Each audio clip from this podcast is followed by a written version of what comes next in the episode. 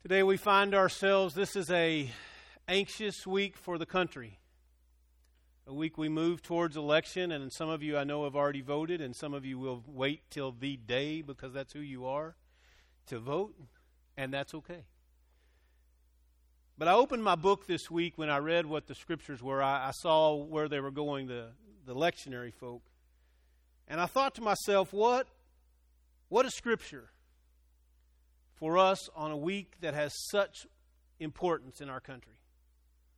So, hear these words. We're in the Gospel of Matthew, the fifth chapter, the first through the twelfth verse. Hear these words.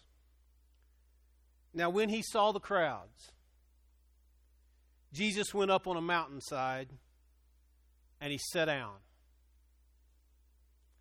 His disciples came to him and he began to teach them and he said these words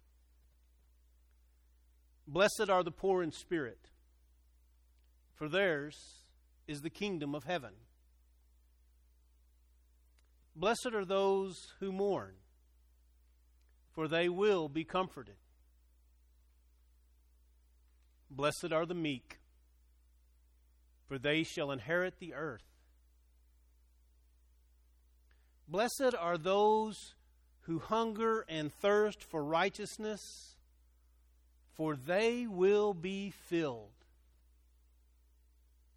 Blessed are the merciful, for they will be shown mercy. Blessed are the pure in heart, for they will see God.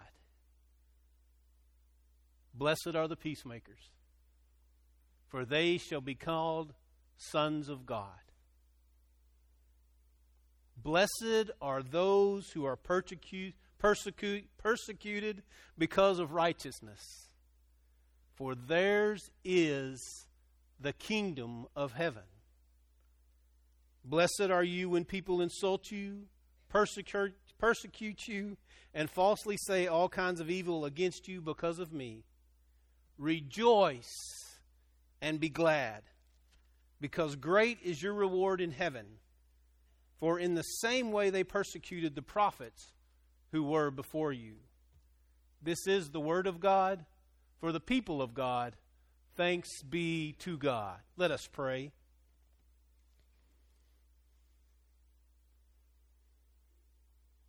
Ever equipping God as I speak, may you increase and I decrease. May the words you have given me for this message be seeds that rest in our hearts that we might bear fruit for you here on earth. May I be bold and courageous in speaking what it is you've given me today. And may we, as your people, have ears that hear. This is our prayer in the name of Jesus Christ. Amen. The words in Wayfaring Strangers say, I'm going to lay down my cross of self denial and step in to my home with God. When we walk on this earth, so oftentimes as Christians, we're viewed as people who are supposed to carry a cross of self denial. We are supposed to deny ourselves this. We're supposed to be meek. We're supposed to be humble. We're supposed to be lowly. And if one of us dare be arrogant or boisterous or outgoing or fun, we get this look upon from the people around us, right? Have you ever heard that? You can't be Christian. You're acting that way. Folks, I'm the life of the party. It's my personality and I act boisterous, I'm loud, I'm funny, I like to have fun. My wife doesn't like people to laugh at my jokes because I keep going on and on and on. And Jesus was worried about his people, just like I'm worried about our people. I'm not worried so much about what happens on November the 3rd. I'm worried about how you're going to act after November the 3rd. Are you going to forget who you are? Are we going to pick sides, winners and losers? Are there going to be victims? Are we going to remember what Jesus said to us? He understood his people. He crawled up a mountain, and what did he do? He didn't stand on some pedestal. He didn't pull up a mighty pulpit, grab the megaphone. He sat down. Please hear me say this Jesus sat down with his people, and his people came to him. Folks, the scripture's calling us to seek how it is we're to behave in the coming days. To seek who it is God's calling us to be in the coming days.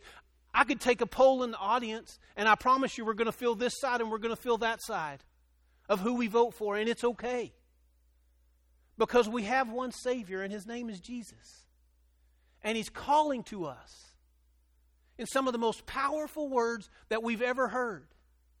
He's calling to us, He's sitting down with us. And I love this. He sat down, and His disciples, what did they do? They came to Him. How many of us have come to Jesus in the last days? Have really had a come to Jesus moment? We've opened our hearts and our minds because in our world, if we say we had a come to Jesus moment, that means it was watershed. That means it was soul cleansing. That means it was transformative. We are not the same person when we stood up from Jesus that we were when we sat down with Jesus. And the scriptures lead us to that encounter today. But here's what's happened over the years of teaching, over the years of preaching, over the years of studying, we found another checklist. We had the Ten Commandments. And the old church began to argue about who was the most righteous, who could keep the most commandments, who was the most holy. I've kept one through ten, but you know I struggle with number five, right? And then we have this beautiful to be a wordsmith, to see a creation with what we call the Beatitudes is a beautiful portrait of what the love of God looks like. It is not a list for us to say, oh, I've got to be poor in spirit.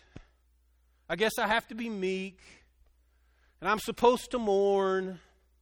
I'm supposed to be persecuted because of my beliefs.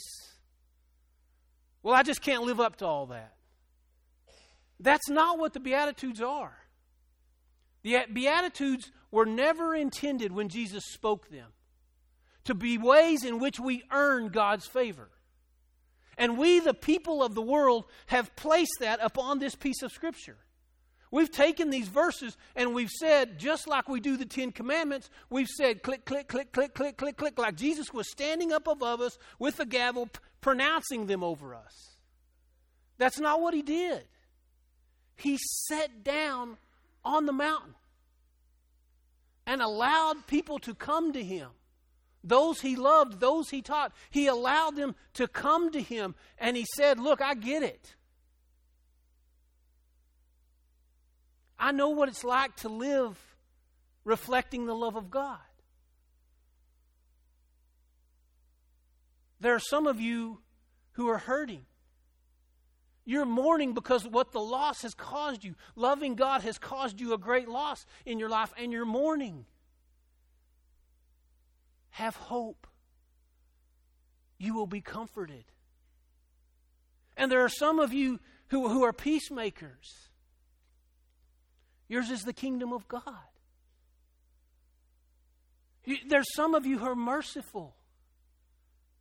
It's okay the blessings upon you, you will receive mercy. You see, the Beatitudes are about a response from God.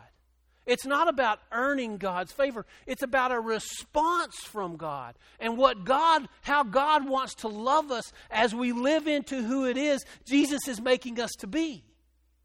It has nothing to do with our checklist of who we can be because of we've done everything right. Now, does a relationship with Jesus at times cause us to reshape our lives? Of course it does. There's a circle of friends I don't run around with anymore. I still love them, but they are a terrible influence on me. And for some reason in my life, I can't say no to that influence. So I don't run around with them anymore. I love them.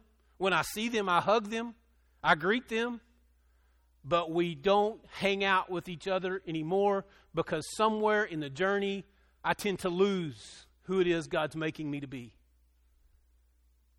You see, every situation in our life we face is about understanding who it is God wants us to be in that situation. There are times when we, as people of God, have to turn the other cheek. Scripture tells us to.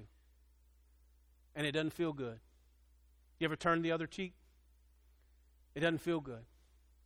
There are times when pe- there are li- situations in our lives when God wants us to take the coat off our own back and give it to somebody else. God wants us to take our most prized possession and give that to somebody else so that it can bless others. There are times when God wants us to take our substance, that which sustains us, and feed other people. You see, the Beatitudes are about loving others. The Beatitudes are reflecting that who it is God is forming you to be in sharing God's love with the world. You are asked, and Jesus hits every step. Every step. He hits every step for us in naming the Beatitudes. If you're poor in spirit, if you're poor in spirit, you know what that means? Don't be about you, be about God. Let God's Spirit fill you up. If you're so rich and egotistical about yourself, how can you reflect God to other people? And he start, I love how he starts. He starts and he ends with poor in spirit, and he ends with peace, uh, persecuted for righteousness. If we're poor in spirit, and then he flips it all the way around to being persecuted for righteousness, he promises one thing. He says, Yours is the kingdom of heaven. The kingdom of heaven is yours. If you're willing to give of yourself and allow God to fill you up. But I want you to listen again to them. And I've written them down so that we get them exactly correct. The poor in spirit receives the blessing of the outpouring of God, the kingdom of heaven. If you're mourning, you're going to be comforted. God promises comfort. Your meekness allows you to go anywhere in the earth you want to go. When it says inherit the earth, it doesn't mean you're going to inherit all the troubles of the earth, okay? What it means is the meek spirit is allowed to walk wherever on the earth because you're walking with God and you're walking in God. If you're craving, you ever get a craving? I've this just came on in the last, I don't know, year or two. About 8:30 at night, there's this word and it's spelled starts with a C and it's spelled chocolate. I just have to have chocolate at 8:30 at night. And it doesn't help things, right? But I crave it and and when I finally get to mm, sit in my chair and eat whatever little bit, it just has to be it could be an M&M. It as little as it is. The satisfaction of that hunger being met. Just think if you hunger for righteousness. It says, if you hunger for righteousness, do you know what righteousness means? Righteousness means being in right with God. That's all it means. Doesn't mean you're better than anybody else. Doesn't mean you're holier. Doesn't mean you got your papal collar on. Doesn't mean anything. It means you have a relationship with God that's right. That's all it means. Is that you have a good relationship, a working relationship with God. Righteousness, in right with God. And if you hunger for that, guess what? Just like my M&Ms at night or my my my father in law sent my wife a box of orange cream chocolates oh, to die for. My hunger for God is greater than that. And God fulfills that hunger. That's a promise. That's a blessing you receive. Not trying to be hungry for God, but that you are hungry for God. Know that God's going to bless that. Merciful, you'll receive mercy. If you offer mercy, I mean, it, we live in a world where mercy is not offered much. Judgment, persecution, slander, it's offered in heaps. But mercy? Mercy is something we as people need to learn to give. And if we're willing to give, it will be given to us. Not because we give, but because God already given it to us. We received mercy when Christ died, rose again in the third day. Pure in heart? Okay, pure in heart. I love this one because it says, pure in heart. This is your heart, okay? Your mind's up here. You hear me? Your heart has to be pure. Following God is about allowing our heart to become pure. Our mind, we have to learn to control our mind. We have to really learn to control our mind. But God makes our heart pure the minute we say, Not mine, but thine. I am not yours. I mean, I am not mine. I belong to you. When we kneel and accept Jesus as Lord and Savior, our heart becomes pure. And then we work as growing Christians to control our mind and the thoughts that we have. But if we allow our hearts to be pure, we get to see God. Because if you walk in this world reflecting the love of God, you're going to see God work. You're going to see God work. You're going to say something to somebody, and they're going to be taken back. You're going to be able to stand in the gap for somebody. You're going to be able to, to love on somebody because your heart's pure and you're thinking about somebody else's interest before your own. And the minute we do that is the minute we open the door to the Holy Spirit and we get to see God. You want to see God? Live with a pure heart. Think of others before you think of yourself. Peacemakers. Any peacemakers out here? My wife is a queen. Peacemaker. She wants everybody, come on, there's got to be more than one. She, everybody needs to get along, and we're going to do whatever it takes for everybody to get along. Any of you like that out there, other than Mary? You are declared to be a child of God. It says sons of God, but that's because patriarchal times wrote it that way. If you're a peacemaker, if you live in that blessing, the blessing is that you're a child of God. Not that you've earned that, but God's already bestowed it upon you. My cry right now is for peace. Every Sunday I pray from this pulpit. God, not that we might kill one another, but that we might see your creation in one another and know what peace is. A peacemaker. And as peacemakers, you know why? You know why you're labeled that way? Why the blessing is? Because you're already acting like a son or daughter of God. You're already acted like you're a part of the family. So if you're a peacemaker, God's going to continue to confer that blessing upon you as a response to the work you're doing, a response of God's favor. And then he says, Those who are persecuted for righteousness. Has anybody ever said anything against what you believe in? Have you ever gotten one of those conversations where somebody wants to argue with you about what you believe in and what you understand Scripture to say? I despise those conversations. And I will walk away. I will walk away from those conversations. Because I'm going to go do a lot of studying and I'm going to allow the scripture to speak to me. And the scripture is going to speak to me a little different than it speaks to you because you and I are in different journeys. We're all brothers and sisters in Jesus. We're all brothers and sisters in Christ. We're all moved by the same Holy Spirit. But I promise you, we're all in different places in our journey. And you can go read that Bible front to back and front to back and front to back, and every time you read it, you're going to discover something new. I've been preaching for 20 something years, and every time I read the text, I discover something new. A new word leaps up off the page like, He sat with them. I've read this scripture a thousand times, and I've never heard He sat with them. But He sat with them. And then He said to them, from the very beginning, from the poor in spirit to the persecuted for righteousness' sake. Do you know what the fullness of the blessing was? The kingdom of heaven is yours. He began, those of you blessed are the poor in spirit, for theirs is the kingdom of heaven. Blessed are you who are persecuted for righteousness, for yours is the kingdom in heaven.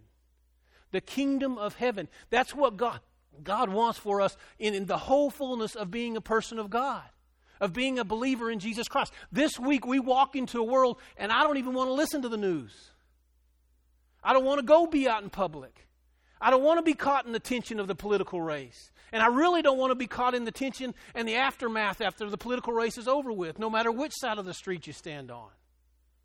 Because what I'm afraid of is we're going to have losers and winners and winners and losers and victims and perpetrators and victims. When God calls us to be kingdom people.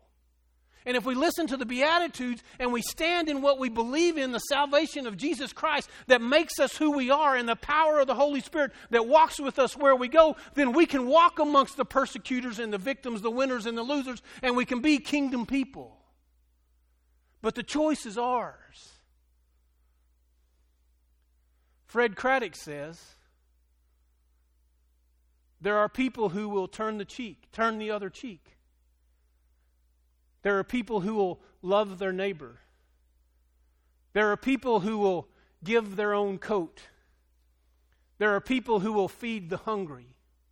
When we start doing that, we no longer have victims. We live into being kingdom people. This day, and from this day forward, I pray we walk out into the world and we know our blessings that Jesus continues to sit with us in all that we do.